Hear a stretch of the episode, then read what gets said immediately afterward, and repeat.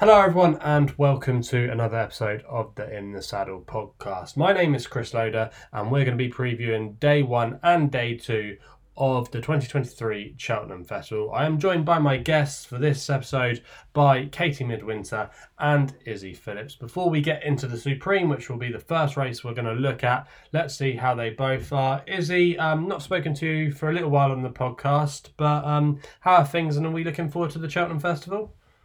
Yeah, things are good. Super busy. I'm really looking forward to four days of exciting action, best horses. I think it feels a bit like Christmas, doesn't it? I'm seeing now all the horses have started arriving at Cheltenham, so we're getting all of the videos and all of the pictures. I feel like if you're a racing fan, this is like a build up to Christmas almost. It's so, so exciting. Yeah, most certainly is. And we got the, the decks out today for the first day, the Tuesday. So uh, at the time of recording, we actually do know the full fields. How about you, Katie? Are you looking forward to Cheltenham? Yeah, really looking forward to it. As you said, it is like a build up to Christmas, like butterflies and all the excitement is building. And yeah, just all for that Supreme. Can't wait to to see the action and it's going to be incredible like all the horses coming over battling against the best of the british as well um it's going to be yeah incredible history will be made Yes, certainly will. And the first race we're going to preview is on day one. It's the 130 Sky Bet Supreme Novices Hurdle. It's a grade two contest over two miles. And Facile Vega is your favourite at two to one. We've then got Marine Nationale looking to continue his unbeaten record at four to one. We've then got Il Etait Temps at six to one. Tahmuras, the shortest priced British uh, horse at ten to one. High Definition at 12s. Diverger at 16s. In the Pocket at 16s. And bigger are the rest. Izzy, I'll come to you here first. Facile Vega um, before going into the Dublin Racing Festival. He was um, most people's banker uh, for the opening day of uh, the Cheltenham Festival. Blew out last time, was very disappointing. Is he one that you want to take on? I think from a punting perspective, he's definitely one that uh, I think is maybe a bit too short, and you've got a lot of value going for you. Uh, who did you like in the Supreme? Um, I'd, I think it's hard to be too judgmental of Facile Vega after one poor run at the Dublin Racing Festival. Certainly, he seemed to go out far too fast with high definition, and I think that he should learn from that. I mean, he's won six of his seven starts, so he's, he's not a horse to be written off. I agree that obviously, if you're looking at it kind of recency, you, you're not too confident on that fine on that last run. So it does mean that he perhaps does look a little too short. But I, I don't think that he's, you know, not in with any chance at all. And at the end of the day, we're looking for winners. So I think that I do think he'll win. Um, one that I think is really good value in the race is high definition. Obviously, like I just said, he went out far too fast at the Dublin Race, Racing Festival as well, and he actually ended up unseating his rider at the four fence. I mean, if he can stay on his feet, he obviously has the speed and the class being a one time Derby favourite. Um, he was quite impressive on his hurdle debut at Leopardstown in December, won by about four and a half lengths. Um, the second was Jatara, who has won, run well next time. Um, and third, Parmenon from Mullins has also won since. So I think that he is one that should outrun his odds. They're around about 12 to 14 to 1 with most bookmakers. I think he looks the value bet, but I mean, I won't not be siding with Facile Vega. Okay, then. So we've got one vote for Facile Vega and a positive mention for high definition. Um, Katie, um, we've got one vote for Facile Vega here. Um, are you going to keep the faith like Izzy and uh, think he can bounce back? I think it's a tough one. I was keen to oppose Facile Vega a couple of months ago, so he was way too short and he hadn't really blown me away in his races. I quite like the look of Marine Nationale, especially the way he won the Royal Bond as Irish Point is a horse I love, and to show the turn of foot Marine Nationale did and the speed to get past him on the line, I thought it was hugely impressive. But after Facile Vega's run at Leopardstown, um, as Izzy was saying, I think it's hard to be judgmental on it because they did go way too quickly, and I think you can completely put a line through it. So I've been leaning more towards Facile Vega because you know he's dealt with attritional ground very well when he won the champion bumper here last year. It's going to be quite soft um, come the day of the Supreme. It is looking at the moment.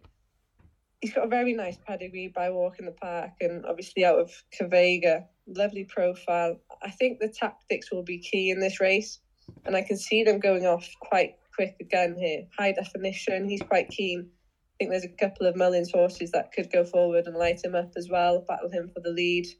And with all of the anticipation from the crowds, the first race of the festival, uh, I think Facile Vega will benefit from a race that is strongly run, which I think it will be. He's got high cruising speed, which could be crucial, and I think he'll be able to stay on well up the hill. He'll have the stamina to see it through, especially on the softer ground. Um, I think Marine Nationale is possibly the fastest horse. I'm not sure he'll be able to use his speed as effectively as he would on better ground. Um, and if the race was run more slowly, I think it would, would suit him a bit more. But I think the tactics will suit Facile Vega here. And so, Facile Vega is going to be my pick. Okay, so we've got two votes for Facile Vega. I personally can't have him, um, especially uh, at that price. I think there's plenty of opposition here to take him on with.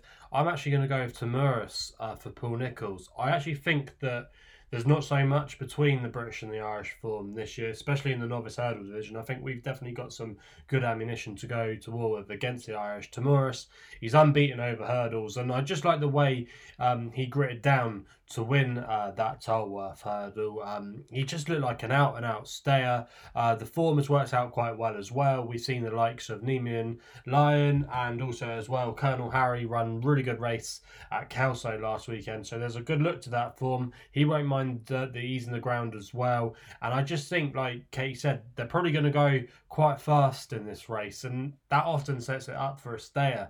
And I just think he'll be staying um, really strongly at the end up that hill. And I think at 10 to 1, that's really good each way value. I can't personally have Facile Vega.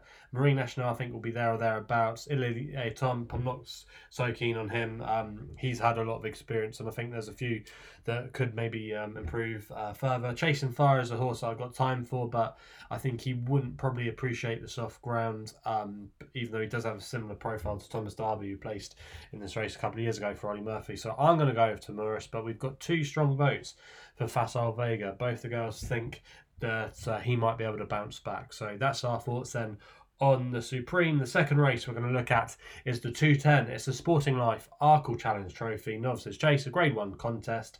And there's nothing split in the betting between El Fabiolo and Jonbon, both at 7 to 4. We've then got Dysart Dynamo at 7 to 2, Saint Roi at 8 to 1, and then uh, bigger are the rest. Uh, Katie, I'll come to you here first.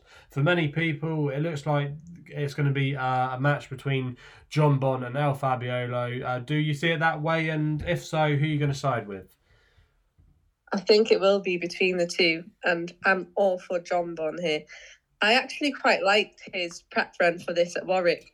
I know people were quite quick to raise doubts about him after that, but I think he just got complacent. Match races are never easy, they're quite tactical and they can be run at a false pace. Um, but I much preferred the way in which he had to show some fight and when Harry Skelton went on Calico and he had to come off the bridle rather than just have a canter round and, and win quite easily. Um, he was asked by Aidan, Coleman and he responded. So I think it was a really good preparation for him.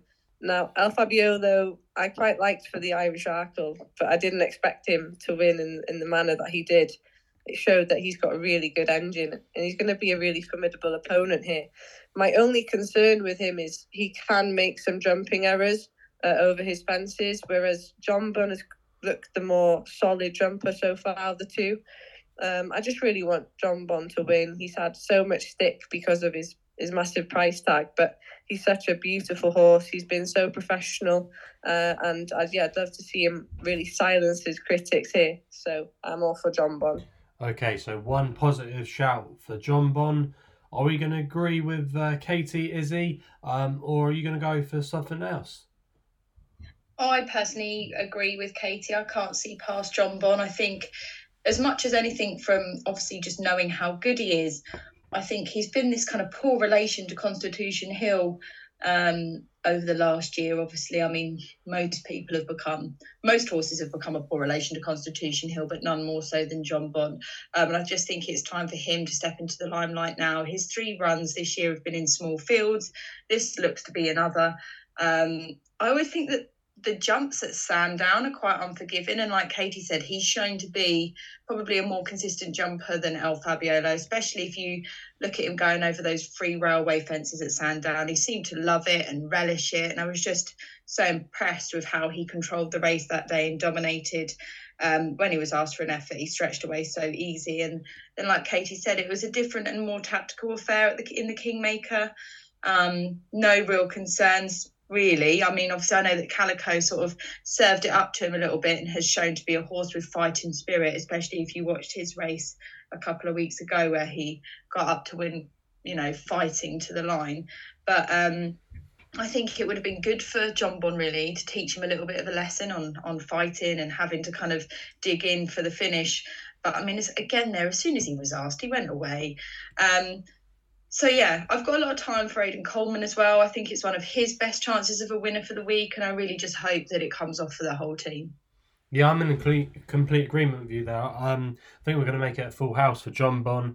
I think um, he's done not much wrong this season. Yes, I know it was a little bit alarming last time out at Warwick. But he was beating Calico there, who, if you actually go back for his form, he's not a bad horse. I mean, he was sent off 11 to 4 for a grade 2 novice hurdle at Kempton. So he's always been a horse that has been highly regarded. We're seeing the form boosted next time out. I don't actually think it was necessarily a, a, bad run by Jonbon. I think he's a class above. I think that form in Ireland, I don't think it's as strong as it its first looks. I think you can pick quite a few holes in that form. I think Daryl Jacob as well actually gave him the best ride because he was just tracking Dice Dysart Dynamo the whole way. Nothing really uh, was able to get in El Fabiolo's way. St. Warren seated, I thought he could have maybe played a hand in the finish. Dice Dysart Dynamo, I just don't think he, he, he sees it out um, over the two miles against better opposition position. Appreciate it. I didn't think he ran up to form. Uh, Banbridge picked up the pieces, and I think he's better over further. I think there's there's so many question marks with that form over in Ireland, and I think Jonbon, even though yes, people say his form doesn't have a great look to it, I think actually it's not that bad, and he has proven to me that he's definitely a better chaser than he is a hurdler, and uh, I think uh, I think jumping will be the name of the game in the Arkle, and I agree with the girls. I think uh, Jonbon will win the Arkle, so uh, full house then from us. Um, in the Arkle. So we now move on to the free 30 at Cheltenham. It's the Unibet Champion, Champion Hurdle Challenge Trophy, Grade 1. The feature race on the opening day on Constitution Hill is looking to get another Cheltenham Festival win, this time in the Champion Hurdle. He's 11, uh, he's 4 to 11 odds on favourite. We then got State Man, who would be a worthy favourite in any year of the Champion Hurdle at 10 to 3. Vauban next in at 14s. I like to move it at 20. Zanahiyr at hundreds. Jason the Militants at 150 to 1, along with Not So Sleepy. Uh, Izzy, come to you here first. Constitution Hill. He's done uh, very little wrong. Um, is this just a, a, sit back and watch job, or is there an angle here that you maybe want to uh, get stuck into from a betting point of view? Maybe I don't know. I like to move it without the favourite. Who? How did you see it? Well, I think obviously Constitution Hill's basically already crossed the line. Um, to tip him up is basically just pointless at this point. He is no price. I think he is an absolute beast, and I'll be so surprised if he doesn't win it. I want to see one of those really imperious performances that everyone can just really get behind, and we can just enjoy his greatness. Um, I think, yeah, there's you're trying to look for a little angle for some value in the race. I do I do think I like to move it is overpriced. I quite like so I've I had I like to move it anti post to try and get the each way places because obviously I don't think there's going to be that many runners. Um, but I quite like him also for the forecast. I think he's got a real turn of foot on him. He's, he's really fast. The stable clearly think a lot of him. Um, he's come into quite a lot of trouble this season just looking for a run in terms of there was quite a lot of races that he was entered in that were abandoned. Um, so they did enter him into a less than ideal race at Cheltenham in January, which, you know, I'm more than happy to forgive. Um, he won really well at the November meeting and again at Wincanton with a really confident ride from Sam. He went away but in the end by 17 lengths um, to Nappers Hill. So I do just think he's quite overpriced. I know that obviously State Man looks to be the one that's potentially going to be playing second fiddle, but I wouldn't write off. I like to move it. I think he could potentially be a good one for your forecast or an each way bet. Yeah, I definitely think he's an interesting candidate. I'm like you, I did have a saver on him each way for the three places if the race cut up. I'm actually on slightly short prices. I think I'm on at uh, 16 to 1. He's now 20s. But um, yeah, I like to move it. I think he's an interesting candidate if you're looking uh, for a betting angle here, maybe to finish second, or maybe if you still can get three places, uh, could definitely fill the frame. Um, how about you, Katie? Constitution Hill, he just wins, doesn't he? Yeah, I hope he just wins. Uh, you know, anything can happen in racing. So this isn't a race that I'd be hoping to win a bet or make a profit. It's not a race that I'd I'd be interested in from a betting angle. I think it's just a race that I'm I'm really looking forward to. Hopefully, will be enjoyed. Uh, I can't wait for it. I feel a little bit nervous too. That I've just fallen in love with this horse, uh, as of so many other racing fans. I just want to witness history in the making with him uh, on his way to possibly becoming one of the best hurdlers of all time. I think winning here will be the first step to really being in the conversation with the likes of Istabraq um, and what he's achieved so far. It's been incredible in the manner of which he won the Supreme last year. I think it will just live long in the memory. And while State Man is a very good horse, I think Constitution Hill is better and he's really quite special. So I hope that we see a special performance from him. Yeah, I think that's what all of racing is looking forward to see. And I think State Man is an interesting opponent. Tactically, the race could be um, could could it could be key to this um, really with how Constitution Hill is going to perform. Um, State Man, he's been making all in some of those races over in Ireland. If he did dictate the fractions from the front, he could be really interesting, and maybe Constitution Hill might get off the bridle. But I think he'll win. Um, like the girls, I think he, he's great for racing, and yeah, I'm really looking forward to uh, seeing the champion hurdle. So we're all in agreement again. Constitution Hill is uh, going to take the champion hurdle. So the last race we're going to look at on uh, the first day is the 410. Um, it's the Close Brothers Mares Hurdle, registered as the David Nicholson's Mares Hurdle Grade 1. Uh, Marie's Rock is your defending champion and is your favourite as well at 3 to 1. Honeysuckle is on the drift at 7 to 2. We then got Epatante at 9 to 2, Brandy Love at 7 to 1, Love Envoi uh, 9 to 1, and bigger are the rest. I'll come to you here, Katie. Um, this definitely looks like one of the more interesting races at the festival. Plenty in here that can uh, could you could give a squeak to. Um, but who did you like? It's a really deep race. It could be one of the races of the festival. I think you can make a case for a number of these mares. At their best, they could be good enough to win this. I think she wears it well. Is a big price, around twenty five to one. Love Envoi too, very big price. I think she's got a good each way chance for Harry Fry.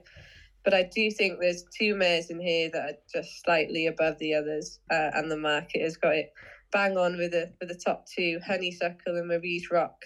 Uh, I think they'll battle it out between them. Honeysuckle, she's she is the class of the race, and she is the best. Um, she's a dual champion hurdle winner. She went 16 runs unbeaten, as we know. She's the queen but she's no longer unbeatable. And I just wonder if she knows it. Like, will it change her attitude at all? Um, she's going to be regressing. She is getting older, and it's obvious she's she's not going to be at the level she was. But I still think she's the best of these mares. Um, I say there's only two hurdlers I think that could have the beating of her on a good day, and, and they're both running in the race before this one in the champion hurdle. So think all being well, and she runs her race as she always has done at Cheltenham, think she should win, and the atmosphere would just be incredible if she could do it. So I hope she can because she deserves to go out on a high. I think you know most fans they want to see her because she's had such an incredible career. She's captured the hearts of so many, and I think for for her, for the, her fans, for Rachel Blackmore, Henry de Bromhead, for the whole team, I think it would be incredible if she was to win. Okay, so Katie thinks that Honeysuckle might be able to go on a fairy tale ending. Izzy, I know you're a really big fan of Honeysuckle. Do we think she's going to have one more last hurrah at Cheltenham? I'm a huge fan of Honeysuckle. I think, you know, that's no secret. But I have a real issue with this race in the fact that I've fancied Marie's Rock for this for quite some time. Um, I did agree in the end with the move um, for Honeysuckle to go in the mares and not go in the champion hurdle um, because it's really clear to see that as lovely as she is, she has regressed. Um, is she still better than the mares in this race? I don't know. Um, look, it goes without saying that I will be having a bet on her, and if she's in with any sort of a shout, you know, I'll be cheering all the way around probably. Um, but in terms of really where my head is at and not my heart, I really think Marie's Rock has shown the best form this year. Um, you know, to, to me, that there's no chink in her armor. She's won her last four starts. Um, she's been in the thick of it. She's been beating rivals that are, you know, lining up to next time out winners. Um, so I just think she's she's progressed even off of the, her win in this last year. Um, like Katie mentioned, Love Envoi is another horse that's that's progressed in since her race at the festival last year as well. I just I don't know if she's been beating horses of quite the same caliber as Marie's Rock, which is the only thing that's making me almost more certain on Marie's Rock. But um, yeah, there'll be a there'll be a clear sentimental bet on Honeysuckle, but I really fancy Marie's Rock to take this. Bit boring at the moment. I am. I think I've gone for all three favourites so far. yeah, it's just the way the way it goes, isn't it? But I, I can definitely see the case for Marie's Rock. I do think she's probably the most likely winner. Uh, she looked really good in the Relkeel hurdle at uh, Cheltenham on New Year's Day. The substance of that form as well, taking on some of the geldings and beating them well. Honeysuckle for me, she's been a good servant for racing, but I just think these mares when they get older, um, they just definitely regress quicker than maybe some of like the the Colts and Geldings. Um, classic example that springs to mind is Apple's Jade, a horse that on her day looked unbeatable, uh, but then when when um, her time was up, she really did uh, spit the dummy out. And I just got a feeling that even though yes, Honeysuckle's runs haven't maybe been terrible this season, I just I just don't know. I, I just think there's a lot in here that can um, give her a lot to think about. And for me, I, I would be probably taking her on, and I think Marie's Rock is the one you got to go with. One horse I will give a positive mention out for though, and I will be having a saver on is uh, Nicky Henderson's um, third string in the race. That's Fear to Glory. Um, there's been some big upsets over the years in this race. We've had Roksana at big price, Marie's Rock as well. She was 18 to one uh, when she won this race last year. Fear, uh, Fear to Glory is a is a mare that's on a real upward curve at the moment. In fact, she's actually followed pretty much an identical route to Marie's Rock. Um, uh, in coming to this race. She's been supplemented for it. She won a mares listed hurdle at uh, Warwick, which Marie's Rock did last year, and also as well she ran in a handicap at uh, Kempton. Um, on Boxing Day, which Marie's Rock, funnily enough, like I said, won. Um, but she had to give nearly a stone in weight to Grey Dawning, who subsequently went on to win a Grade 2 novices hurdle at Warwick um, back in January. So her form looks pretty good and she won't mind the ground. She does all her best work late. Um, I think she's massively overpriced here at 28 to 1. You'll probably get four places with some firms if you shop around. I just like like the younger mares in this division that are on an upward curve. She's by Fame and Glory as well, whose progeny shown, seem to suggest that they seem to improve with age. So this one is definitely, um, I think, uh, got a lot more to, to give, and I think she's no she's no mug, and um, I, I wouldn't be at all surprised to see her outrun her odds. So yeah, Marie's Rock for me is my main win selection, but Fear to Glory um, is uh, my uh, my saver horse in the race. Right before we move on to day two, this is the any other business section where we're going to talk about some of the races we didn't cover. We've got the Ultima, we've got the Boodles, we've also as well got the National Hunt Chase. I'll come to you here first, Izzy. Is there anything else you fancied on day one? Yes, and finally we've got something of a little bit better value. No favourites here. So I'm going to have a little look at the Ultima. Um, there's a couple that I want to make a mention for. So um, the first one is actually going to be my Grand National bet. Um, he carries 10 stone 10, and that is the big breakaway. So um, I th- I just think that he's just been so consistent this year. He was caught by Fontaine Collonges on the line over three mile at Haydock, still fighting back. Um, seemed ready for that step up to three mile six in the Coral Welsh National, and somehow even over three mile six, six seemed to be staying on all the way. Um, and what I quite like about this for the big break breakaway is both of those races were in soft ground. And I mean, if I'm honest, you watched that race back at Chepstow for the Coral um, Welsh Grand National, that that did look almost heavy to me. So I like that conditions look like they're going to be in his favour, and he's been a consistent sort. Um, the other one for me in there, who has my heart since coming down in the Hennessy last year when he definitely would have won it, is remastered. Um, so he can be a little bit hit and miss, but he's finished actually ahead of a few of these in the field um, in November. He is missing that SKU factor, obviously, with Tom Scudamore's retirement, which is less than ideal for me because I feel like their partnership was really, really good, but um, a great replacement. And then, yeah, those are the two for me. But definitely the big breakaway. The softer that ground gets, the more certain I get of a really good run from him. Okay, so a couple of there to uh, watch in the Ultima from Izzy. How about you, Katie? Have you got any the major shortlist on day one? Yeah, I've also got a couple in the Ultima. Um, some of the outsiders of the field actually. Top Ville Ben for Philip Kirby's thirty-three to one. I think he did brilliantly to finish third at the Dublin Racing Festival last time out. It was a really great performance, and I think he could go well again. He's five pounds higher this time around. He does like to be quite prominent, so given he can get off to a good start, I think he could outrun those massive odds. Um, he's a lovely, likable horse, got giant ears, and I just would love to see him put in a good performance.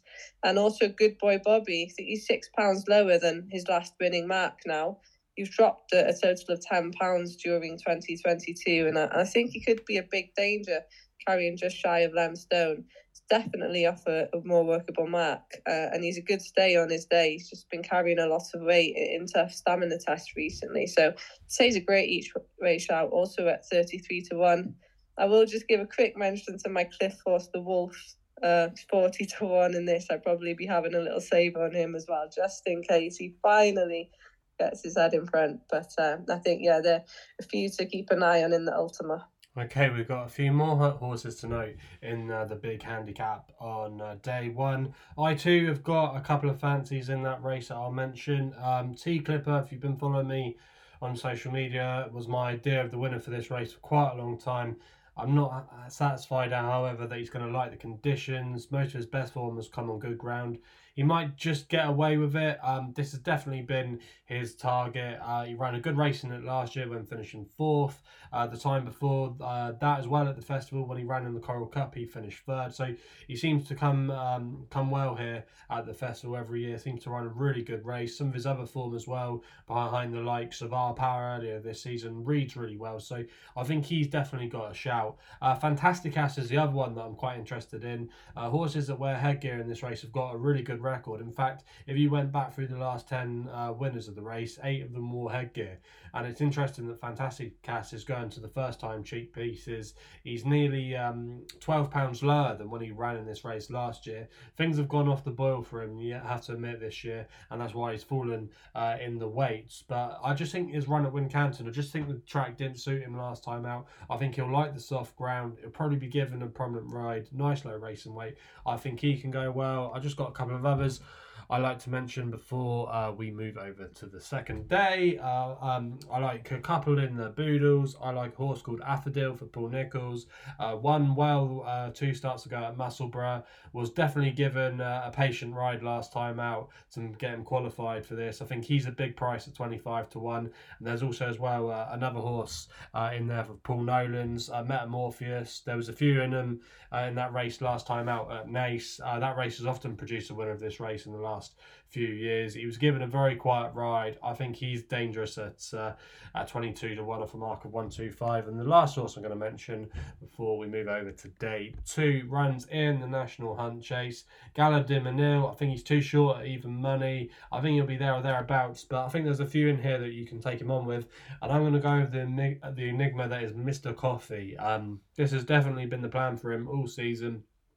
He ran a cracking race I thought at Uttoxeter last time out where he nearly had to give a stone in weight to a horse called Guttapan Collonges, who is probably going to be sent off a warm favourite for the Midlands National at Uttoxeter next Saturday. He finished second in the Kim Muir last year when um, he looked like he was coming there with a winning run. He just didn't seem to kick on. Like I say, he's a real enigma of a horse. Uh, he's got a real personality, and maybe an extreme stamina test is what he needs. I just think at a big price there, I wouldn't be at all surprised to see him enter the frame. I just think he's a bit of a boat like Santini, and this could be his day where he finally gets a big race win. So that's Mr. Coffee at 10 to 1 each way uh, in the National Hunt Chase for me. So that is day one. Before we move over to day two, we're just going to have a little word from our podcast regular, Mark Karosky.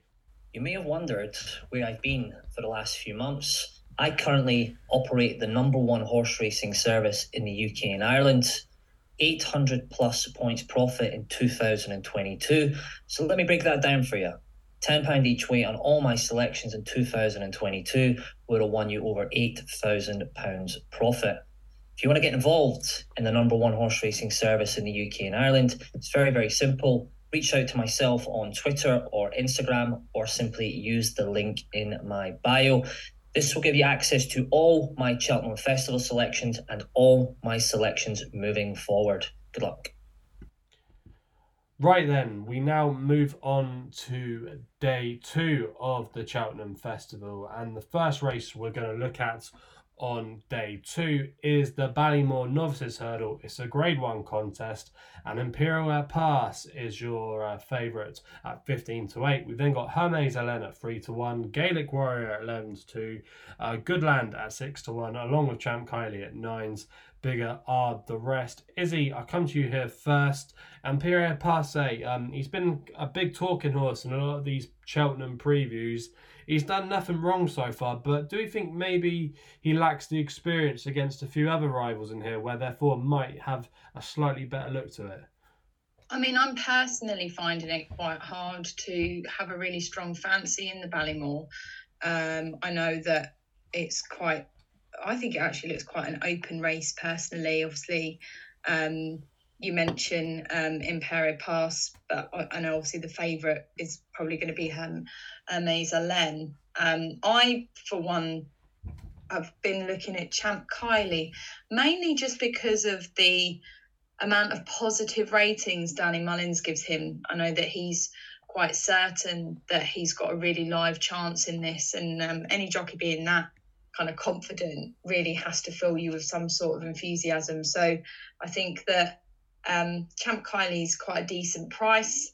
Um, and yeah, from the from the jockey saying about just how much of a live chance they think they have, I I'm quite inclined to give him a little shout. But I don't have a super strong fancy in this race.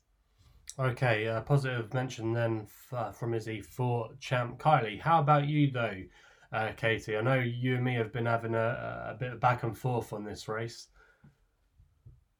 Yeah, I'm similar to Izzy in in the fact that I didn't have a particularly strong fancy at the moment. I really wanted to see Irish Point in this, but he's not running at the festival, which is a shame. Uh, he's the one that I've been fancying in the anti-post markets for months. Um, the one now that I'm I'm kind of leaning towards is Imperial Pass. I know he's been a popular selection ahead of the festival, as you mentioned, Chris. But I just think he's been very impressive in two starts, and he has warranted all the attention that he's been getting. Um, I see the case with Hermes Allen. The Challow form is good, but I think he'll need to find more. Um, I think the form that impressed me the most with him was his run here at the November meeting when he beat Music Drive, and we've all been caught. Been saying that the form really hasn't worked out the best. Uh, I can see the case for Goodland as well. He's been in fine form this season. I think it is tough to split them, but I'm just favouring Imperial Pass here. I saw his picture as well on, on social media earlier, um, the double green put on um, that he's in the stable at Cheltenham ready, and he looks incredible. So I think he, he's probably going to take a bit of beating. Yeah, it seems that he is the the hype horse going, like I say, round round the previews. I, I can see the case for him, but for me, I just wonder if he lacks the experience in this kind of grade. I don't think his form has amounted to much. I think he hasn't really beaten anything. And actually, a stat I looked at earlier is that uh, 30 of the last 32 winners of this race have actually at least run before coming into the race at least three times over hurdles, and he's actually only ran twice. So uh, he's definitely got that stat to beat, but Sir Gerhard actually had a similar profile going into last year. So uh, what do I know? But uh, Hermes Allen for me, he is probably one of my more stronger fancies of the Cheltenham Festival. That Challow form, it couldn't be working out any better. Uh, this is. I think that I think it's the best novice hurdle we've seen in Britain or Ireland this season. I know that is a bold statement, but the way he won that it was so comp- was so comprehensive. Um, there was just so much to like about it. It was in testing conditions as well, which we might see at Cheltenham this week, which will definitely be to his advantage. He beat a horse of Jamie Snowden's called You Wear It Well, who I think's got a real chance in the Mares Novice. Uh, I had to give her a few pounds in weight, and she went on to win at Sandown on her next start. And there's just been, like Kate said, plenty of winners come out from it. We saw Crambo yesterday as well. He ran in uh, that race. He went on to win the EBF final. There's loads of good form lines with that race, and for me, I think he, I think he's a really um, good, good proposition here. Course and distance experience. For me, I think he ticks all the boxes for the race, and I know Paul Nicholls hasn't had a winner in this race for donkey's years, and there hasn't been a winner of the Challow for donkey's years as well that's come on to win at Cheltenham. I just think that all the, the foundations could be coming into place now. For me, Hermes Allen has got a great chance, and uh, I think he'll take all the beating. So that's our thoughts then on the Ballymore Novices Hurdle. We now move on to the 210, which is the Brown Advisory Novices Chase. It's a Grade 1 contest, and Gerri Colombe is your favourite for Gordon Elliott at 13 to 8. We've then got the Real Whacker at 9 to 2, uh, Thyme Hill at 11 to 2, uh, Sir Gerhard at 6, Galia de la at 8, and bigger are the rest. Katie, we still don't have the full fields for this race yet. But Gerri Colombe, we know he's going to go here. Is he the one that they've all got to beat? Yeah, looks like it. I mean, he's the obvious choice here. He's unbeaten, loves soft ground. You'd expect him to have a favourite chance.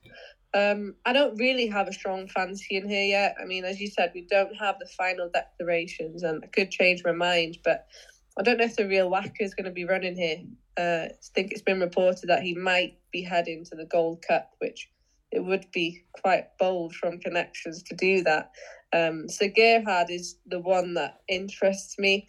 I would prefer him to go here instead of the Turners. I think he'd have a better chance in this to make the frame at least. But he's only had one run over fences so far, which is an obvious concern. And he's only raced once this season. So not sure how fit he is really going to be. And Willie Mullins has been really unsure about which race to send him to as well. So he's not had an obvious target either. Um, I think, yeah, I'll probably wait until we see the final declarations. Maybe try to find an outsider that could possibly make the frame because, yeah, Gerri Colombe, he looks like the one to beat. Um, and I don't know if anything is, is going to beat him. Okay, so very much thinking Gerri Colombe could be the most likely winner of the Brown Advisory from Katie. How about you? Is he Gerri Colombe? Is he your idea of the winner?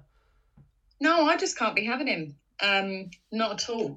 So I personally really like Thyme Hill. I think he was so impressive at Kempton on Boxing Day and showed us that he'd retained as much of his class over fences as he had over hurdles. You know, he's always been in close battles with real star wars like Paisley Park, Roksana. I mean, we're looking at a horse that was third to Envoi Allen, fourth to Monkfish, second behind Flooring Porter. He's a dual grade one winning hurdler.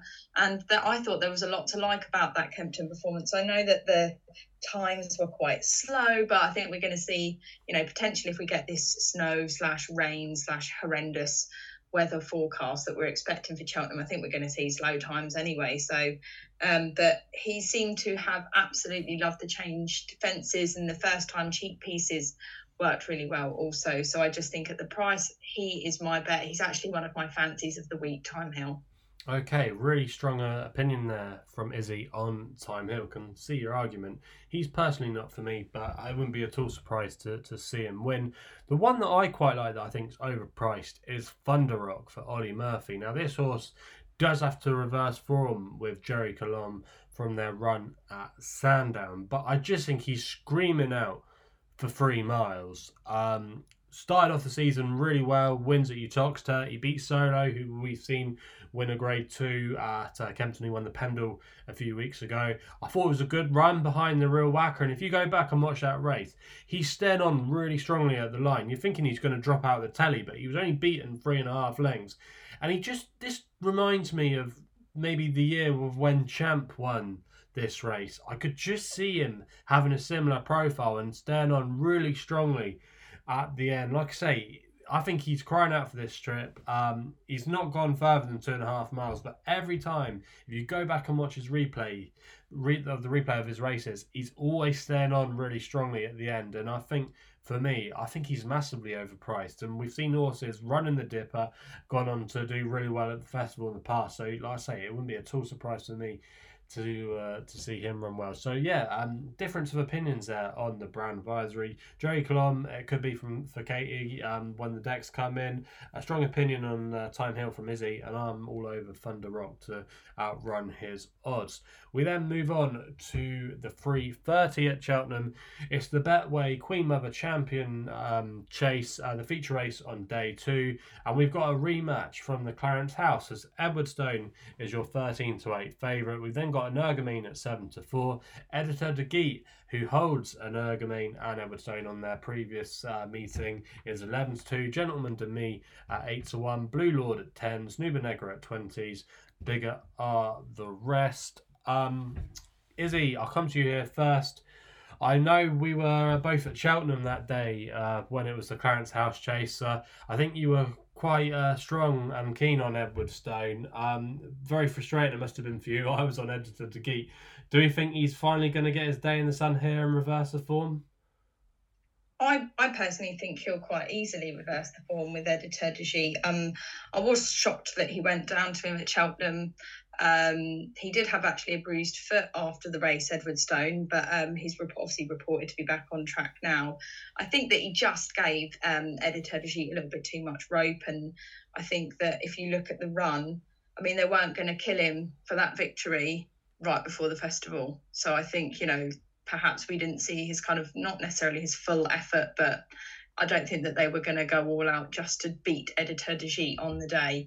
Um, so I think that, you know, he was obviously an impressive winner of the Arkle last year and he's had some really impressive victories at Sandown, beating Greaneteen and Shishkin by nine and six lengths respectively. So he's he's personally my winner. Um, I think it'd be nice to see Alan King have his first winner in this for 16 years since Voy Por Ustedes, which is is interesting. So yeah, be be good to see um, Edwardstone get back up. I think he's become personally. I think from speaking to sort of racing fans, I can see that Edwardstone's popularity has obviously grown across the year. Um, so it'd be good, I think, for the crowds and everything if Edwardstone can get up. Okay, so Izzy is keeping the faith with Edwardstone. How about you, Katie? Um, do we I think uh, Edwardstone's going to reverse the form of Editor to, to Geet? I think he could. He's definitely got a good chance. I think he could be better this time. But I'll probably be taking a chance on Editeur Gite. I think he represents a bit of value here. He's done nothing wrong in the past two runs, and I think he's worthy of being in contention. Um, what I liked was the way he battled in the closing stages in Clarence House. This is a different course um, than that was run on, but he showed great heart and determination. I think if he gets an easy lead again, he could be difficult to beg back. Um, so yeah, I prefer to maybe go with him and hope he can back that performance up. Um, Energumene was very good on soft ground here last year, but I don't think the form amounts to too much his two main rivals in the race, they failed to complete Shishkin and Jacques Bourgeois. And the race was fairly straightforward in the end for Energumene. I think this is much tougher. And he didn't jump well at all last time. He was never travelling, and, and it's an obvious concern. Now, Willie Mullins will probably have got him much better this time around, but I couldn't back him, so I'd be happy enough just to watch him. As I said, I think Editeur Du at five to one. I think there's some value in that. So yeah, he'd be my selection. But I wouldn't be surprised at all to see Edwardstone reverse the form because he is a class horse. Um, and as Izzy said, I think maybe he could have a little bit more in his locker saved from from the race last time um, to land this this race. Yeah, I'm in agreement with you, Edward It just reminds me of um, when Special Tiara won this race a few years ago, where a horse that was a lovable horse went out from the front and he was able to hold on and, and get the job done. And, and I think we could see a similar situation here. I'm not sure about the, the vibes from Alan Kingshard on Edwardstone. I've seen a couple of things like um, as he said, like he had a bruise on his foot uh, the last day, and he's he's had a couple of. There was a, rumors that there was a little setback. I, I just w- wouldn't. Um, eh, I just wouldn't be confident on that. Um, for me, I, I think he's a little bit too short. I think if he runs up to his full potential, he will be there or thereabouts. But for me, Ed to to, to Geet, I just think he might get an easy lead again. And if he gets uh, into a good rhythm, sets the pace right from the front. I think we could see uh, a bit of deja vu, um, and I just think Ed to, represents a, a, little bit of value. I think he'll confirm the form with an Energumene and Edwardstone. There might not be much in it again, but I think, like I say, this could be uh, a year like when we had Special Tiara win the race. So yeah, he is my idea of the winner. So that's the key races covered for day two. Um, before we sign off, um, we're on the only other business part again. Um, and uh, Izzy, I'll come to you here first. Is there any other horses you wanted to mention on day two of the festival? Um, if I'm having a little look on day two, um, I don't have a massive amount of fancies, but I do quite look. Um, I've I've got HMS Seahorse on my shortlist for the Coral Cup. Um, and I've got Snow Leopardess as one on my shortlist for the cross country chase. Okay, so Izzy will be keeping a close uh, eye on them once the decks come in on Monday. And how about you, Katie? Is there anything else on your shortlist uh, for day two of the festival?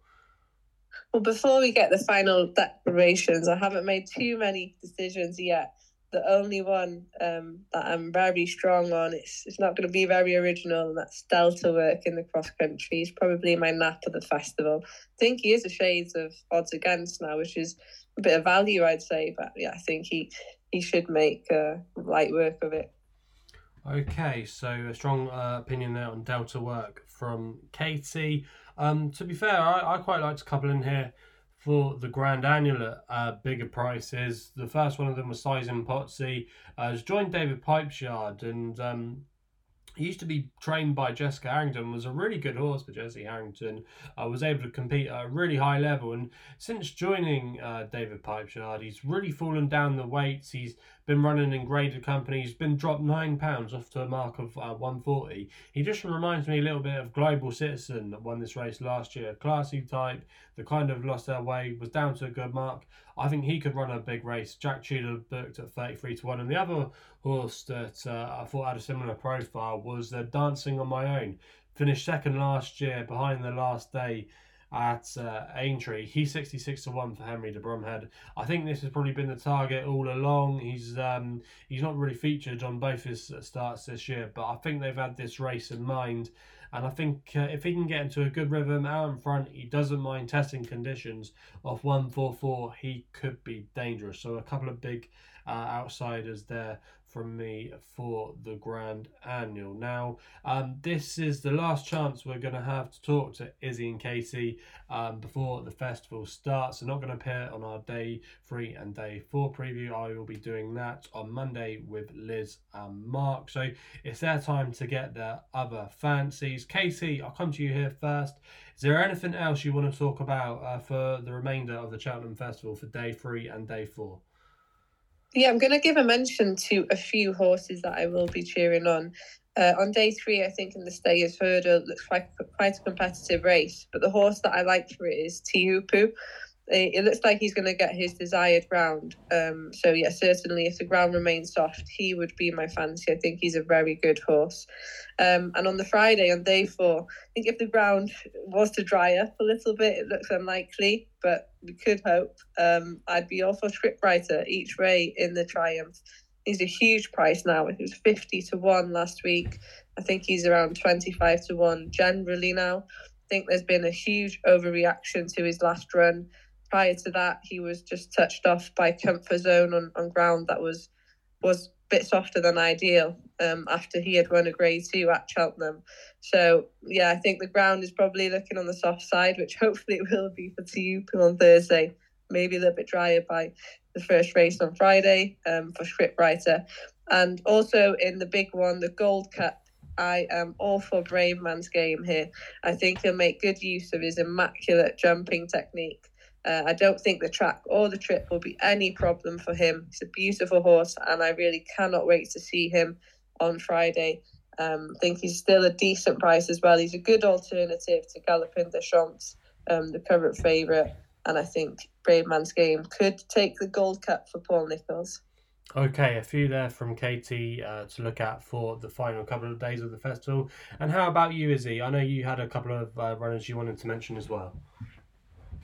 Yeah, um, on day three, in at the one in the 130 the turners novices chase i really like the look of banbridge. I just can't get over the way he flew home against el fabiolo and then you've also got a look at his run at cheltenham in the november at the november meeting. I think he was very impressive there as well. So i'm sticking with banbridge to kind of come back over two mile four. I think he'll like that.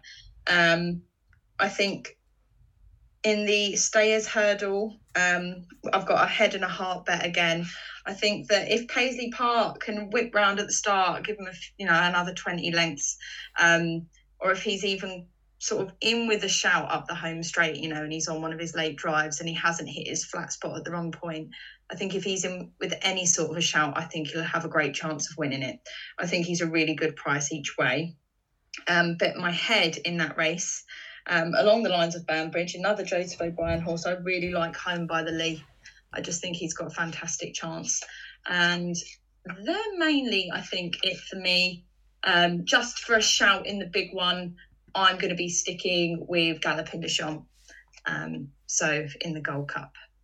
Okay, so um, Izzy thinks uh, Galopin will justify favouritism in the Gold Cup. So that's all we've got time for on this episode of the podcast. Thanks again to Katie and Izzy for giving up their time. Hopefully, we found you some winners for the first couple of days of the Cheltenham Festival. Um, if you haven't done so already, please remember to subscribe to us on all the major podcast platforms. We're available to listen to on Apple, Spotify, and SoundCloud. You can follow us on the socials as well. We're available on Twitter and Instagram. Please remember to gamble responsibly. Hope you enjoy the Cheltenham Festival, and we'll be seeing you again soon.